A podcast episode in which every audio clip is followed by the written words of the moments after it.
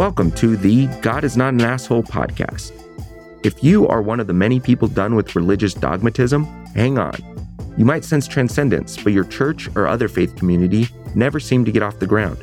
You realize that honoring your conscience means more than fitting in and keeping hard to explain rules? Hang on. You could probably think of the goodness in your tradition, and you tried your best to save that baby, but there's so much bathwater. Join your hosts, David Norman Moore Jr. in California and Carrie Connolly in New Jersey, who are collaborating to bring on guests who have found life on the other side of fundamentalism. Guests with stories of how they have liberated themselves from beliefs that divide us from each other. None of our guests' narratives are identical, but we hope you'll find something in common with each of them. We invite you to experience our common bond as we all inspire even more of us to embrace the true self.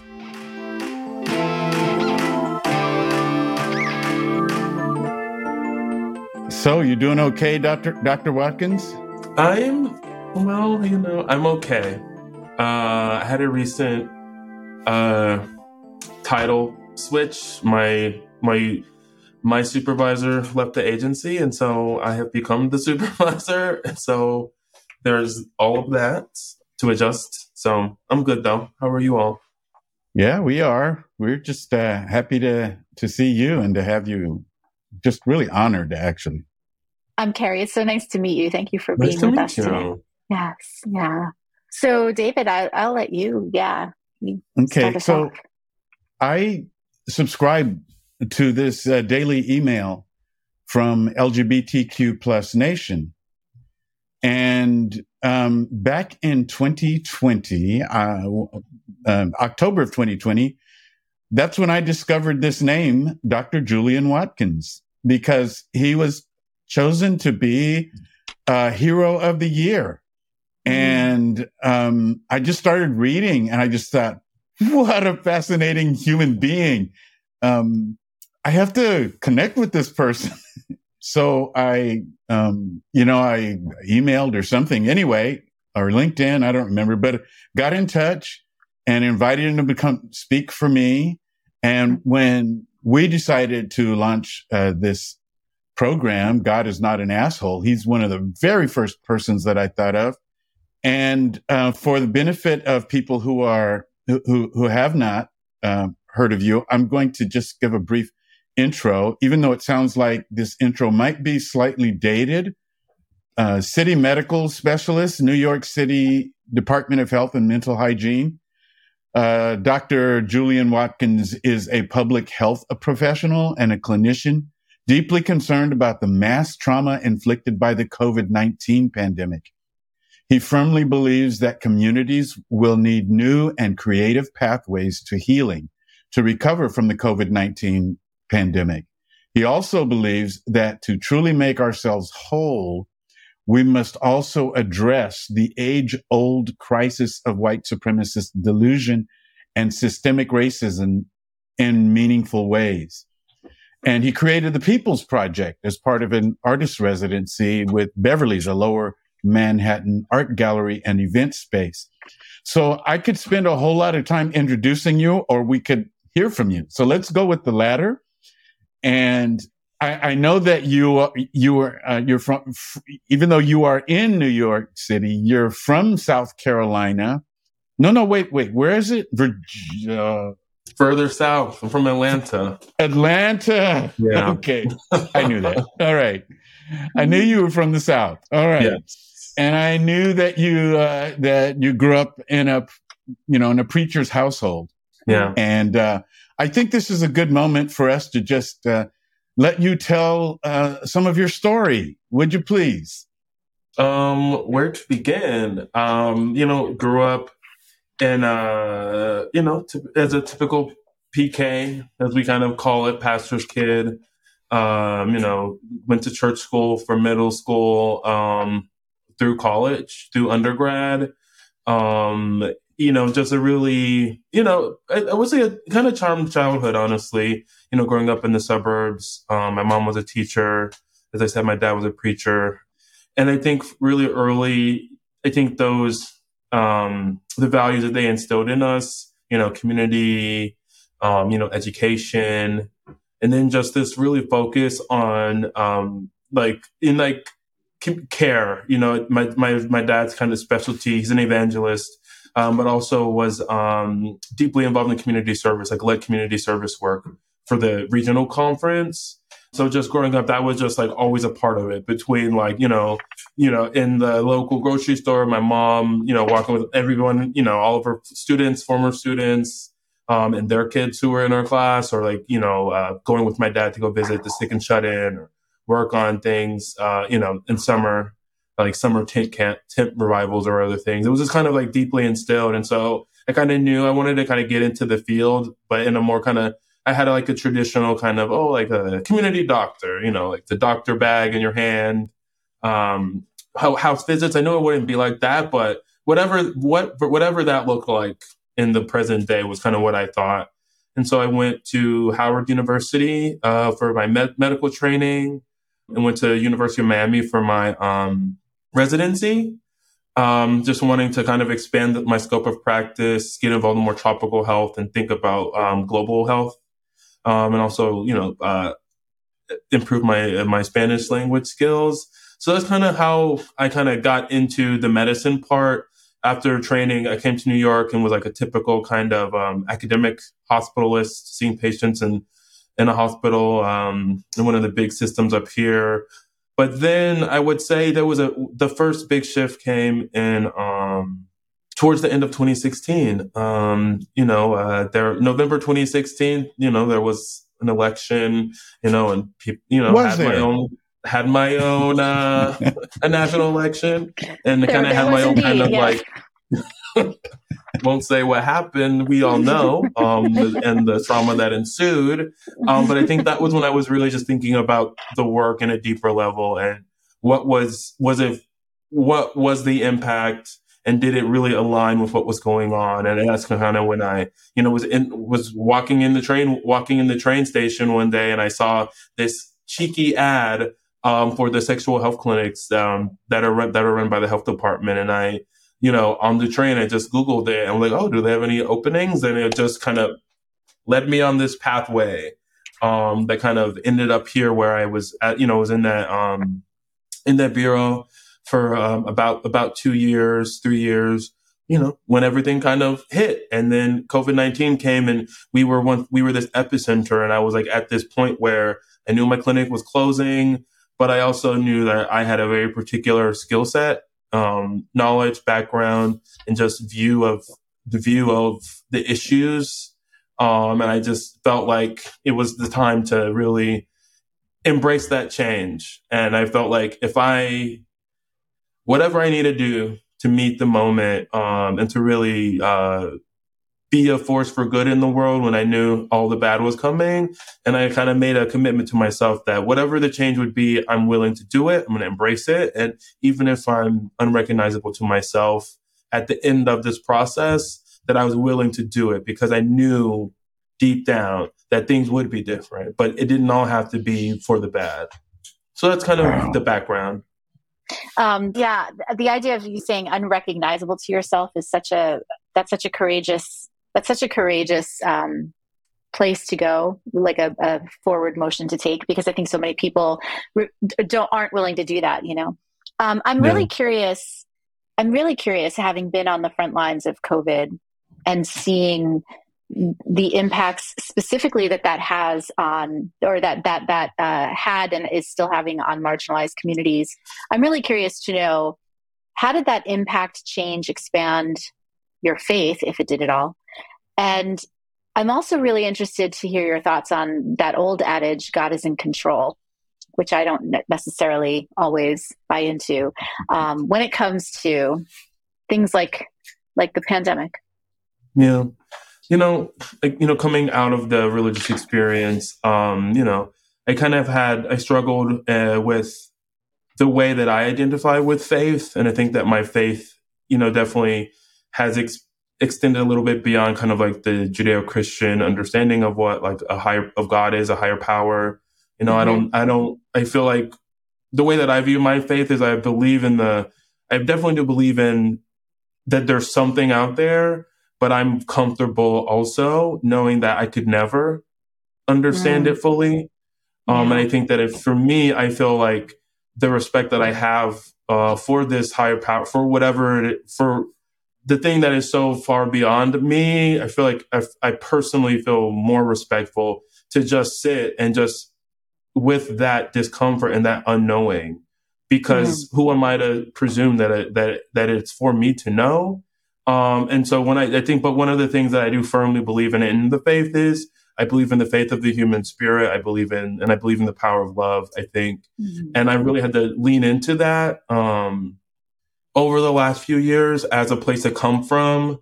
Um, cause I think having a firm grounding is, is, is necessary for the courage, you know, to kind of step out, you know, yes. but I think yeah. you also need that grounding for like that, to extend that grace that, um, mm. is also part of it, to know that, you may not get it right all the time or someone else may not get it right or someone may be impacted by some trauma or some other kind of thing but to be able to have that grounding and to know that you can you have a place to come from um, that's just bigger and older and feels more permanent than you like that's kind of that's kind of how i how i kind of view faith and how it's kind of moved in my life for the last few years so it Thank sounds you. like you, Carrie, he may have answered your question about the whole God is in control thing. Mm-hmm. Uh, you know, I was just curious too. Uh, when I reached out to you, you know, two plus years ago and asked you to speak at our church, uh, what went through your mind? Cause, you know, I mean, I support and, and see reality, you know, in the ways that you articulated just now. But what went through your mind when like a pastor is asking me to come speak at a church?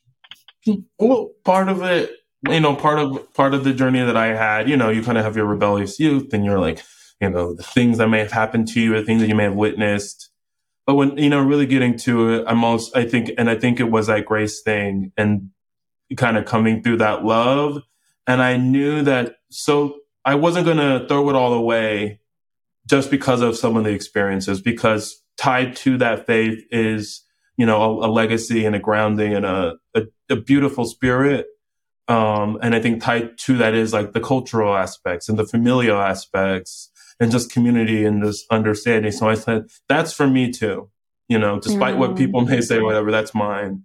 And so I, I'm not going to throw that out, but I feel like my relationship can change and I want to, and I said, I, I'm not going to shy away from the conversations and I actually lean into it because I think that there is, I think that the church, what it has represented for my people, um, and for so many people is one of the only spaces where people can get that spiritual, you know, where their spiritual needs can be met. Because, you know, in the culture that we live in, there's zero acknowledgement or under very minimal acknowledgement or understanding of those spiritual needs that we all have as humans.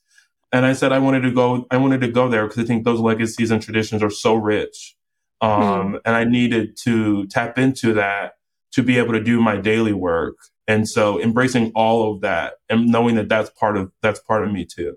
Mm, I love that.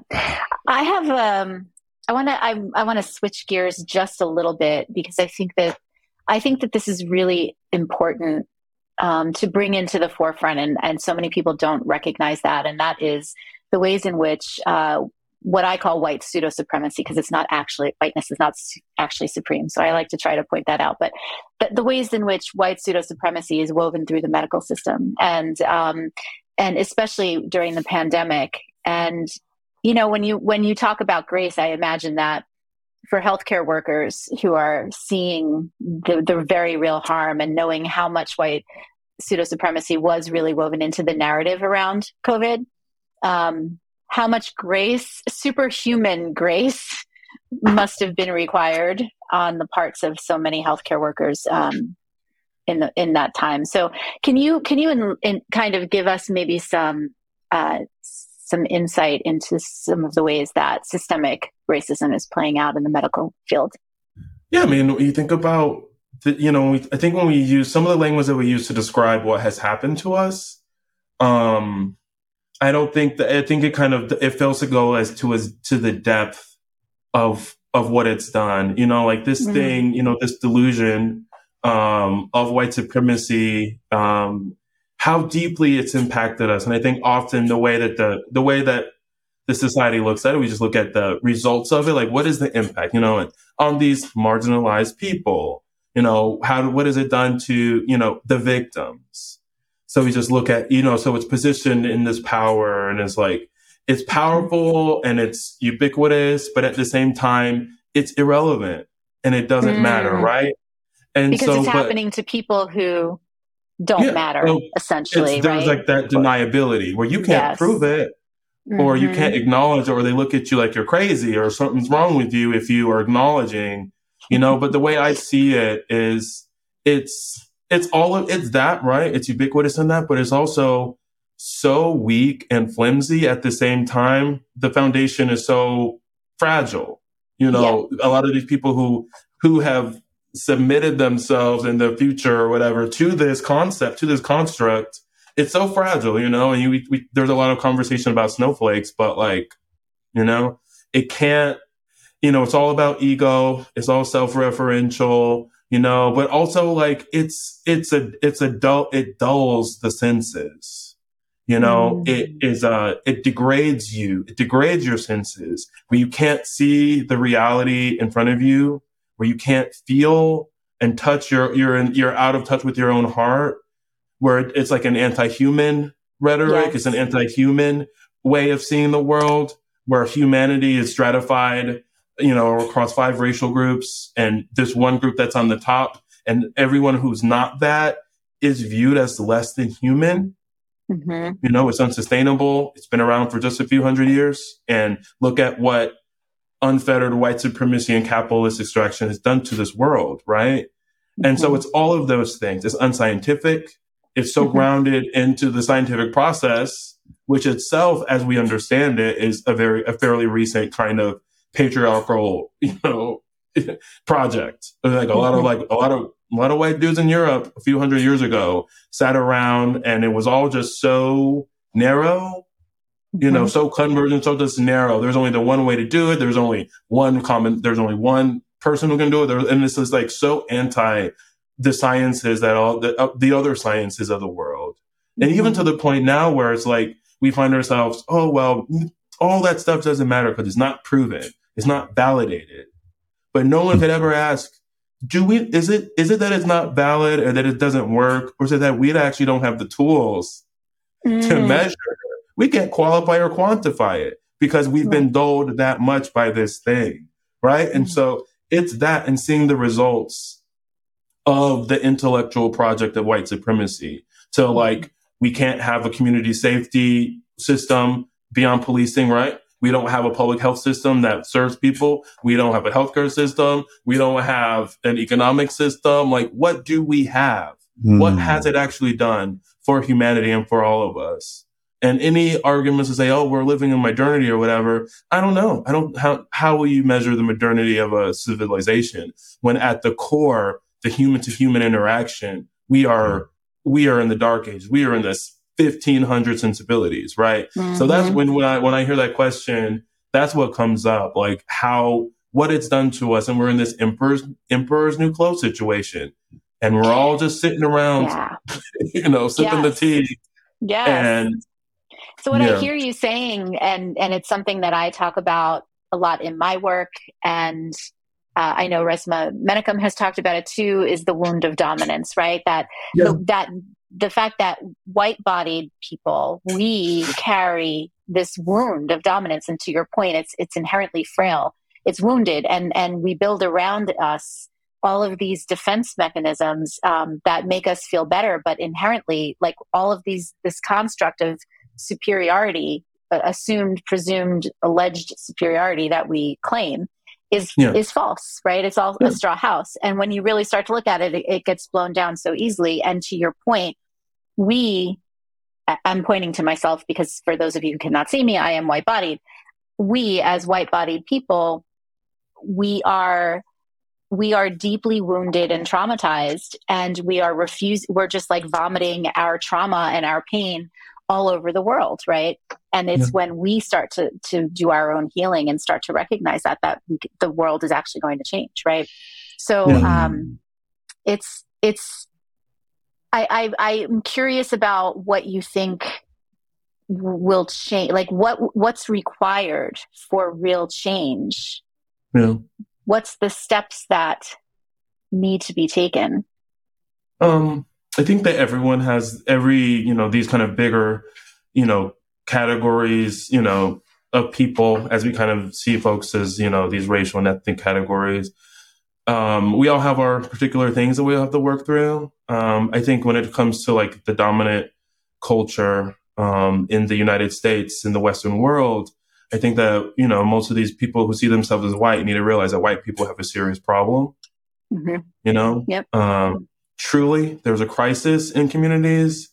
And, you know, whoever the, you know, the leaders of the white community need to deal with white on white crime. They need to deal with these other, you know, with white on every other part of the, of the species crime, you know, white violence against the earth the land, mm-hmm. the mm-hmm. sea, you know, the mm-hmm. air. We have to, re- that's a big problem, you know, because unfettered and unchecked, it has, you know, murdered entire races of people, you know, and it is destroying the world. Yes. Um, and this is the one world that we have. So I think that's the one thing that we all have to realize. But I think at the same time, all everyone else has to realize that there's nothing particularly special about white people because I think as humans, we all have the capacity for this. Mm-hmm. And we see how it plays out in places where, where most, most of the places have been touched by whiteness, right? But a lot of the particular situations that are happening in other parts of the world, it's a similar kind of thing, operating out of fear, operating out of, you know, an obsession with power and control and manipulation. There's that, you know, the power and class struggles, that's a human thing. But so so there's nothing in particularly like that stands out for white people. I think it's just the fact that you know they've got all the guns. Right, um, exactly. I think it's all realizing that we're humans and that we really have this work to do. And I think the severance or that trauma that you said, that severance, we have to return to ourselves. You know, mm-hmm. we've all been severed from these ancient connections, you know, humans as natural beings in a natural world that respond to the seasons you know, response, the respond to the moon and these other things, right? Like if we see ourselves as natural beings mm. as part of a natural world, I think that we would see that the nature is not something to be conquered and mm. nor are our other fellow beings, right? It, I, I get the impression that, you know, that for us to have a conversation with you is like uh, shaking up a Coke bottle and, you know, all of, and then we just took our thumb off the top and you know all of this stuff is coming out Good but stuff, at the same yeah. time at the yeah you but you don't come across like this is like you know acid eating you up inside even though it definitely is disturbing everything you're saying you know points to how disturbed and distorted you know the the world is my my my doc my personal doctor who who met you because he's part of our community he calls you Saint Julian, um, and you know it, it it it comes from you know just your your spirit. And even when I have asked you in the past about you know about religion, you know you you're you're so graceful in your responses, and it reminds me of uh, during the pandemic I participated in uh, theological forums with that people in the academy on the East Coast, which we don't have African Americans like that much on the West Coast. You know, they're all out where you went to school, Howard and, and other places. And one of the things I picked up is how, how generous they were towards uh, people of different uh, sexual orientations and gender identities. But at the same time, they were gracious towards, they, they said things like, well, you know, it was those churches that motivated us, that sometimes even funded us going to school. But those churches are still heteronormative and they're trying to find their their their their approach because they recognize as you mentioned that there's a power in community and in inspiration so how do you process that i mean i mean human beings are fundamentally pretty you know like the basic need the basic essentials and needs that we have be like you know air water food you know boils down to community. You know, we're we're not uh, we're not these rugged individual creatures that are operating in like this vacuum. You know, like we live in a world and society, and it's only very again very recently that we've been that we've decided that we are these individuals. Where for the majority of our of, of our time on this planet, human beings have these been these communal, you know, creatures. And so I, it's like, and just knowing that religion and these other things have been have been used to really meet a, a, particular need that I think everyone has, like this universal need for belonging, for a grounding in something, a belief in something. I don't think that, you know, the, you know, the major world religions now necessarily have the monopoly on it, right? Mm-hmm. But I think it's important for us to recognize that there is that spiritual need. Mm-hmm. And people are people are out here struggling, doing the best that they got. And if someone is genuinely in, you know, whatever they're believing in and whatever they're leaning towards, if they genuinely believe it and they're and they're seeking that community, I'm not going to sit there and judge them. However they, however they're getting to getting it, and like, who am I to judge, right? And so it's it's stepping back and extending that grace to people, you know, extending the grace that you would want folks extended to you. I think morally it stands, but I think you know, I think as a testimony to the power of love that you have to show that it's real and you have to show, and you have to like bear witness to its to the to the fact of that that's one thing i got from the black church and the black um mm. you know and my up and my upbringing that you have to and i think the other the other bit is i, I feel like the power of the liberatory the liberatory power of of the, the the black religious tradition that coming out of that exodus story i think is so powerful specifically during times like these to have folks know that we can come together and get to the other side of whatever mm. is whatever comes our way, but we do it together. Because Exodus mm. was not a single person walking in 40 years to get to the promised land. it was it was hmm. everybody. So so Julian, you know, you're talking specifically about the the black church experience. And you know, I, I, a friend of mine was in town last week, Brian McLaren, who I know that uh, Carrie's uh, aware of. Um, Indeed. And he recently wrote a book called, uh, I think it's it's titled like uh, "Do I Stay Christian" or something like that. But you know, all I could hear uh, when he was talking, and he's like the most gracious person you could meet, like yourself. I mean, he's just you know, he's not an asshole. no, not at all. I love being around him. Um, mm-hmm. but, you know, a, as he discussed that, I, all I could hear was, do I stay white Christian? Because mm. the, the, the black church has always been largely a resistance movement. And you, you know, you mentioned the Exodus, which is not necessarily the case for the, um, for the white church. So you know the fact that we are all humans and you know the, you speak in a very expansive way how do you analyze how do you look at the white church? That's a really good question. I mean honestly i don't look that i don't look at them that often you know? I think when i really think i mean that's that's for them to really they got their problems again right? Mm-hmm. someone needs to ask the leaders of the white church what are they going to do about the problems in the white community you know, because the Exodus story should be, should resonate with them. Look at what they're stuck in, you know, look at where they have, look at where they have cornered this position they have cornered themselves into. Mm. The judgment that they live, that they levy on poor people and women and all these other people, and never list, never follow the basic tenets that they say that they believe in. It's a you know it's a it's criminal. It's it's it's yeah i mean it's it's a it's, it's you know it's yeah. you know when when you say that as somebody who came out of a steep evangelical shiny tooth skinny jean pastor smoke machine kind of church right? Um the the the problem the way that i see it is the white church is the problem right? Like that there the white church is at the core of so much of white white pseudo supremacy and patriarchy and heteronormativity and uh, able-bodiedism like all of these all of the isms can, can can be traced back to the white church and very specifically the white non-denominational evangelical church right now which is the the hot seat for white christian nationalism. Um, and the ways in which they operate are so dysfunctional Um, and we're seeing them burn down to the ground. If you're in any of those circles, they are they are literally burning down. Their their leaderships are uh, leadership teams are imploding.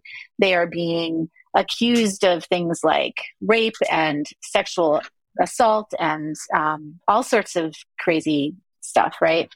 So I I I really I do believe that white women while we have done so much harm in this world, we are we also have the capacity as boundary walkers to do so much good, right? By calling out those power structures. And I and many of us are trying to do that. Many of us are trying to do that. And there's there is great danger in doing that. The death threats, the trolls, the th- those are those are all very very real um, experiences for white women, myself included, who do any sort of work in this in this world um, regarding trying to tear down patriarchal and white supremacist structures. So I'm curious to know. I, I, I'm, I'm, I have my question. It's like forming in, in the back of my brain. I'm trying to find language. I'm curious to know when you when when you see or experience um, white-bodied people doing this work, we're always going to mess it up, right? We're always going to do it not not perfectly.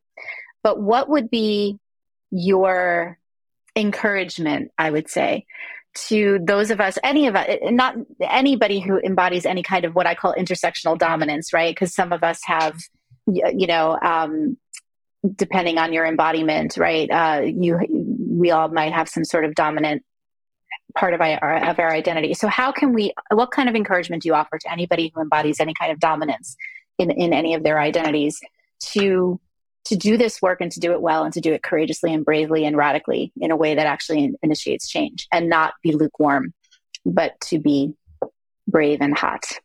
I mean, I think the first thing is welcome to the human experience. When you when you get out of when you can actually see yourself moving away from this fictional category of the sovereign being that rules the world and the history of man and is formed and has formed the image of God. When you can move yourself away from that and see that yeah. you're just a fallible person who is worried about the next meal, wants a little bit of love, a little bit of care, a little bit of safety, right? Once you can get yourself out of all of the head stuff that is put on folks, welcome to humanity Mm. Welcome to the scary mm. side.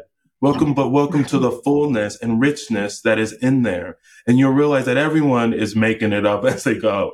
Everyone's just trying to do the best that they can, right? Mm. And it's moving away from the good, bad, binary thing that people are stuck to that you got to compare this to that. And I'm always just, it's like enough when you get out of that and then you realize that it's not about, am I this fictional category of good as, as good or not, or whatever is bad news, realize that we're in this and we have work to do. We all have mm. a place in this and that there is a clock ticking, right? Mm. When folks can get out of that, enjoying the rest of the species that has been the whole time working on these things, thinking about these things, focus on these things and devising things to save this planet despite what these people who are walking around with this complex that they are these master beings, despite all of that, to know that that the door is always still open for them, that's some grace. That's something that they can yes. learn from the people they see as lesser than. Mm. Yes, yes, yes. Mm-hmm. Do do you? You're in New York. Do you follow any of the sports teams there? No. Somehow I thought I you... follow its drag race. I, yeah, you turned us on to uh, to to um, oh my goodness, pose too. Tall, yeah, pose. It's a scripted show, but yeah, yeah. So anyway, um, well, I was just going to bring. There's a player on the Brooklyn Nets. Uh, his name is Ben Simmons, and some years ago, Kobe Bryant was on a talk show and he was interviewed, and asked Kobe, you know, what do you think about uh, Ben Sim. This guy is, he's a physical specimen. He can do it all, right? mm-hmm. And, uh, Kobe, before the question was out of the interviewer's mouth, good, Kobe says he's got to get a jump shot. And later there's another interview where Ben Simmons kind of dismissed it. And I don't know how long ago it was, but Ben Simmons is now sitting on the bench of his team instead of a starter because he never got a jump shot. And I I equate that to people, humans who do good but don't do the most important good of the moment. Mm. You know, mm. so just like Carrie was talking about, you know, as a white woman, the things that she's addressing and she's calling out, and it's it's hazardous, it's risky. The thing is, is that she could not do that and do every other thing that's good, but she got she would have to get a jump shot. I mean, that's the thing that matters yeah. at this point. And yeah. so confronting the, uh, you know, the so-called white supremacy and all of that, uh, that's, that, that has to be done. And, you know, I can appreciate your awareness, doc, Dr. Watkins, uh, because you could just be being a doctor mm. without the consciousness that you have. You could just, you know, be treating people. But do you think that your treatment of your patients would be as strong and comprehensive if you did not have the awareness of the world that you have and your spirituality, which is so manifest? I mean, it's hard to say because it is what it, you know, I think whatever comes flows through me. Um, you know, I think one of the, one of my main projects is to make sure it aligns, you know, mm. I want, I want it to be a natural expression of what is in my heart. You know, I want the alignment. I want people to see it. I want people to you know, we have a conversation. We have a, a little chat and thing. I would love if someone would walk away and be a little bit changed. I would love to invite someone to imagine a little bit more that there is a different way to look at things or a different way to be, a different possibilities. I will love to share a message or a book or a reading or a passage or a poem or whatever that resonated with me and to share why. Um, and just invite someone to just, you know, just consider um, and so I don't know what my practice would be like if it wasn't fully embodied. I feel like it's it's kind of always been there, but I think that's kind of just how I I was raised and kind of how I like see things and operate. Like I couldn't do that just this disembodied thing where when I put on my white coat, I am the robot engineer, you know, non emotional. That doesn't make sense to me. It like I can't function like that tried it, but that was the mm. primary tension in those early training days where they try to tell you, this is how a doctor thinks. This is how a doctor talks. This is what a doctor thinks about. And I'm like, okay, that's some of it, but there's all this other stuff that's going on. And like for me to give the care that I think that people deserve, right?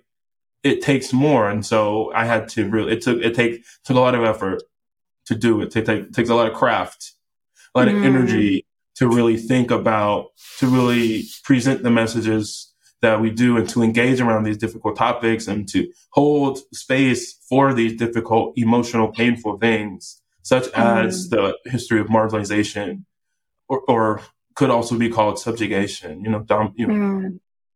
You know, when you're talking about that, that whole idea of, you know, the disembodied doctor, uh, that's, you know, disembodiment is one of the core symptoms of whiteness right? It's it we yeah. white people are incredibly disembodied. We're programmed we're socialized to, to be out of our bodies.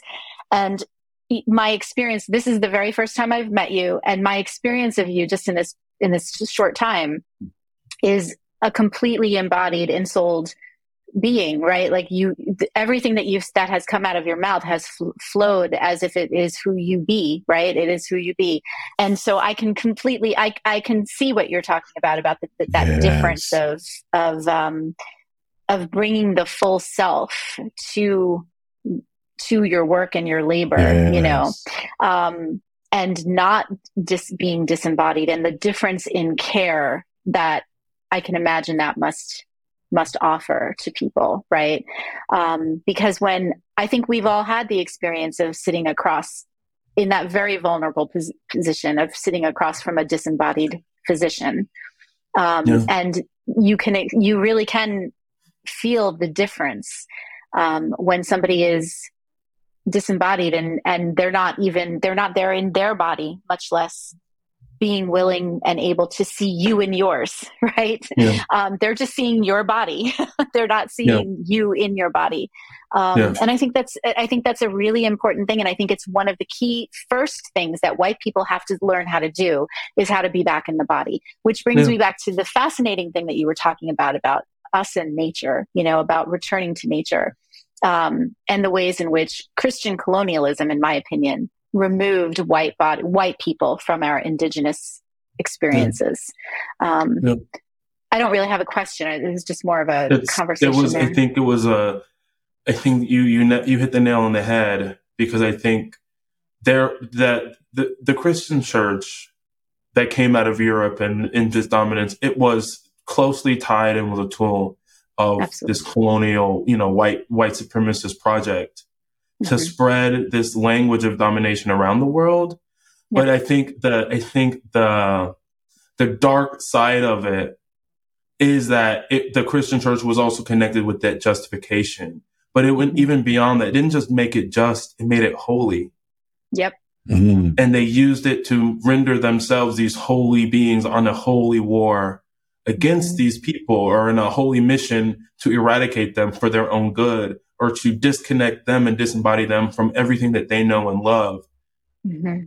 in exchange for not much, you know? Mm-hmm. And I think that what they did to themselves by leaning into the church and the domination of the church, they severed most of the of the of the indigenous white practices and connections to the earth and the body, from the witch hunts to these other kind of hunts to really disembody people from these embodied practices that are a lot more, again, pan-human more closer to everyone kind of is coming out of this, right? But like that severance is something, and it's and if you and you know there's like that you know like if you it's like a law like Baldwin has James Baldwin has said like you know there is like this indisputable law in humanity that if you dehumanize someone that you are going you are dehumanizing yourself.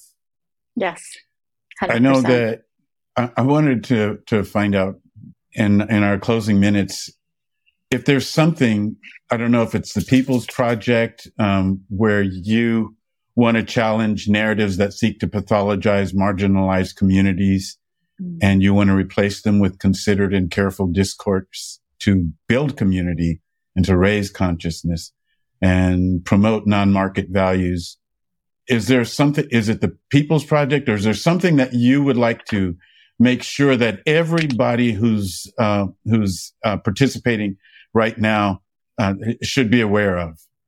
I mean, it's it's literally everything right now. You know, in my position in the New York City Department of Health and Mental Hygiene, working in you know health equity, bringing these, you know, not maybe not, you know, I'm not talking about the white church and you know its criminal past in in in my day job, right? We're talking about vaccines and other things and health related topics, but bringing this level of discourse and understanding to the fact that we have spiritual needs, that we have been spiritually wounded, and that this moral, the moral injury of the last few years, you know, between practitioners who enter the healing arts, right, uh, of pa- of patients and people who, it's it's it's painful to realize that the Hippocratic oath, that the oath to do no harm that these people take, did not and does not extend to you and your family, mm. right? Mm. I think it's also a traumatic experience for people in these healing arts to have it seen and experienced what they've lived through and been through and to see how the society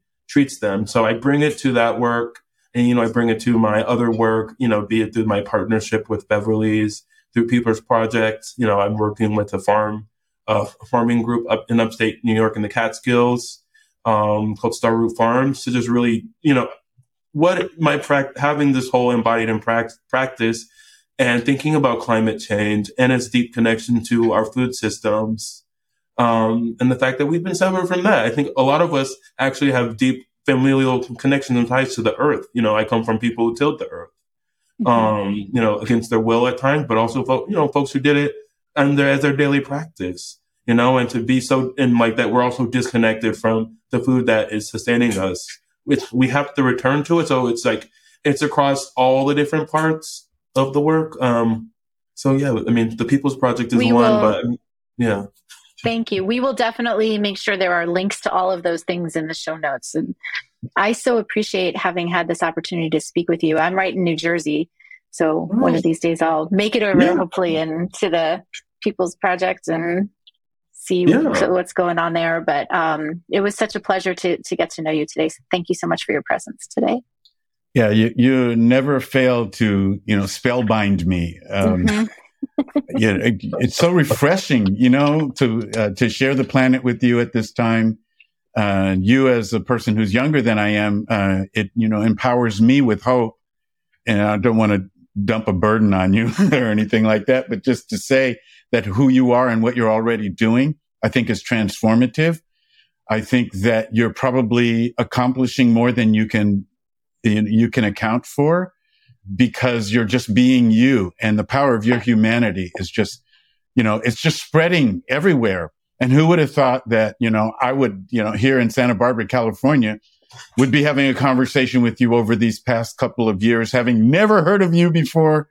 And yet, you know, you're reaching people out here and in many places. So thank you so much. Yes. Thank, thank you for you. having me. You know, I think it's, it's all about the transformative power of love and just mm-hmm. giving into it and embracing it.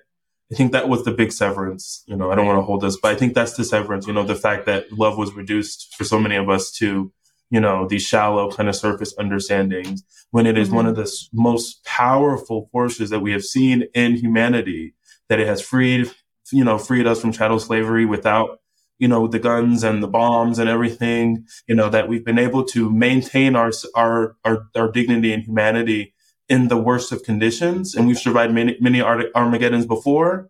That's the power of love. And I feel like embracing it, every generation has, has that task. You know, do we fall back and go to the deep, dank places of, of yore or do we move forward? Um, and, pow- and the, the power of love lights that path forward. Um, and the evidence is there. So I just thank you all so much um, for having me, and so lovely to meet That's you, Carrie. Oh, same here. That was such a perfect, perfect way to end. Thank you so much. Thank you so much for being here today. We are people who have left behind performance based religion and the shame that comes with it. Maybe you have a personal liberation story to tell, and we want to know about it. Please contact us on Twitter at God is not an asshole or text 805 703 8393 because the world needs to know that God is not an asshole.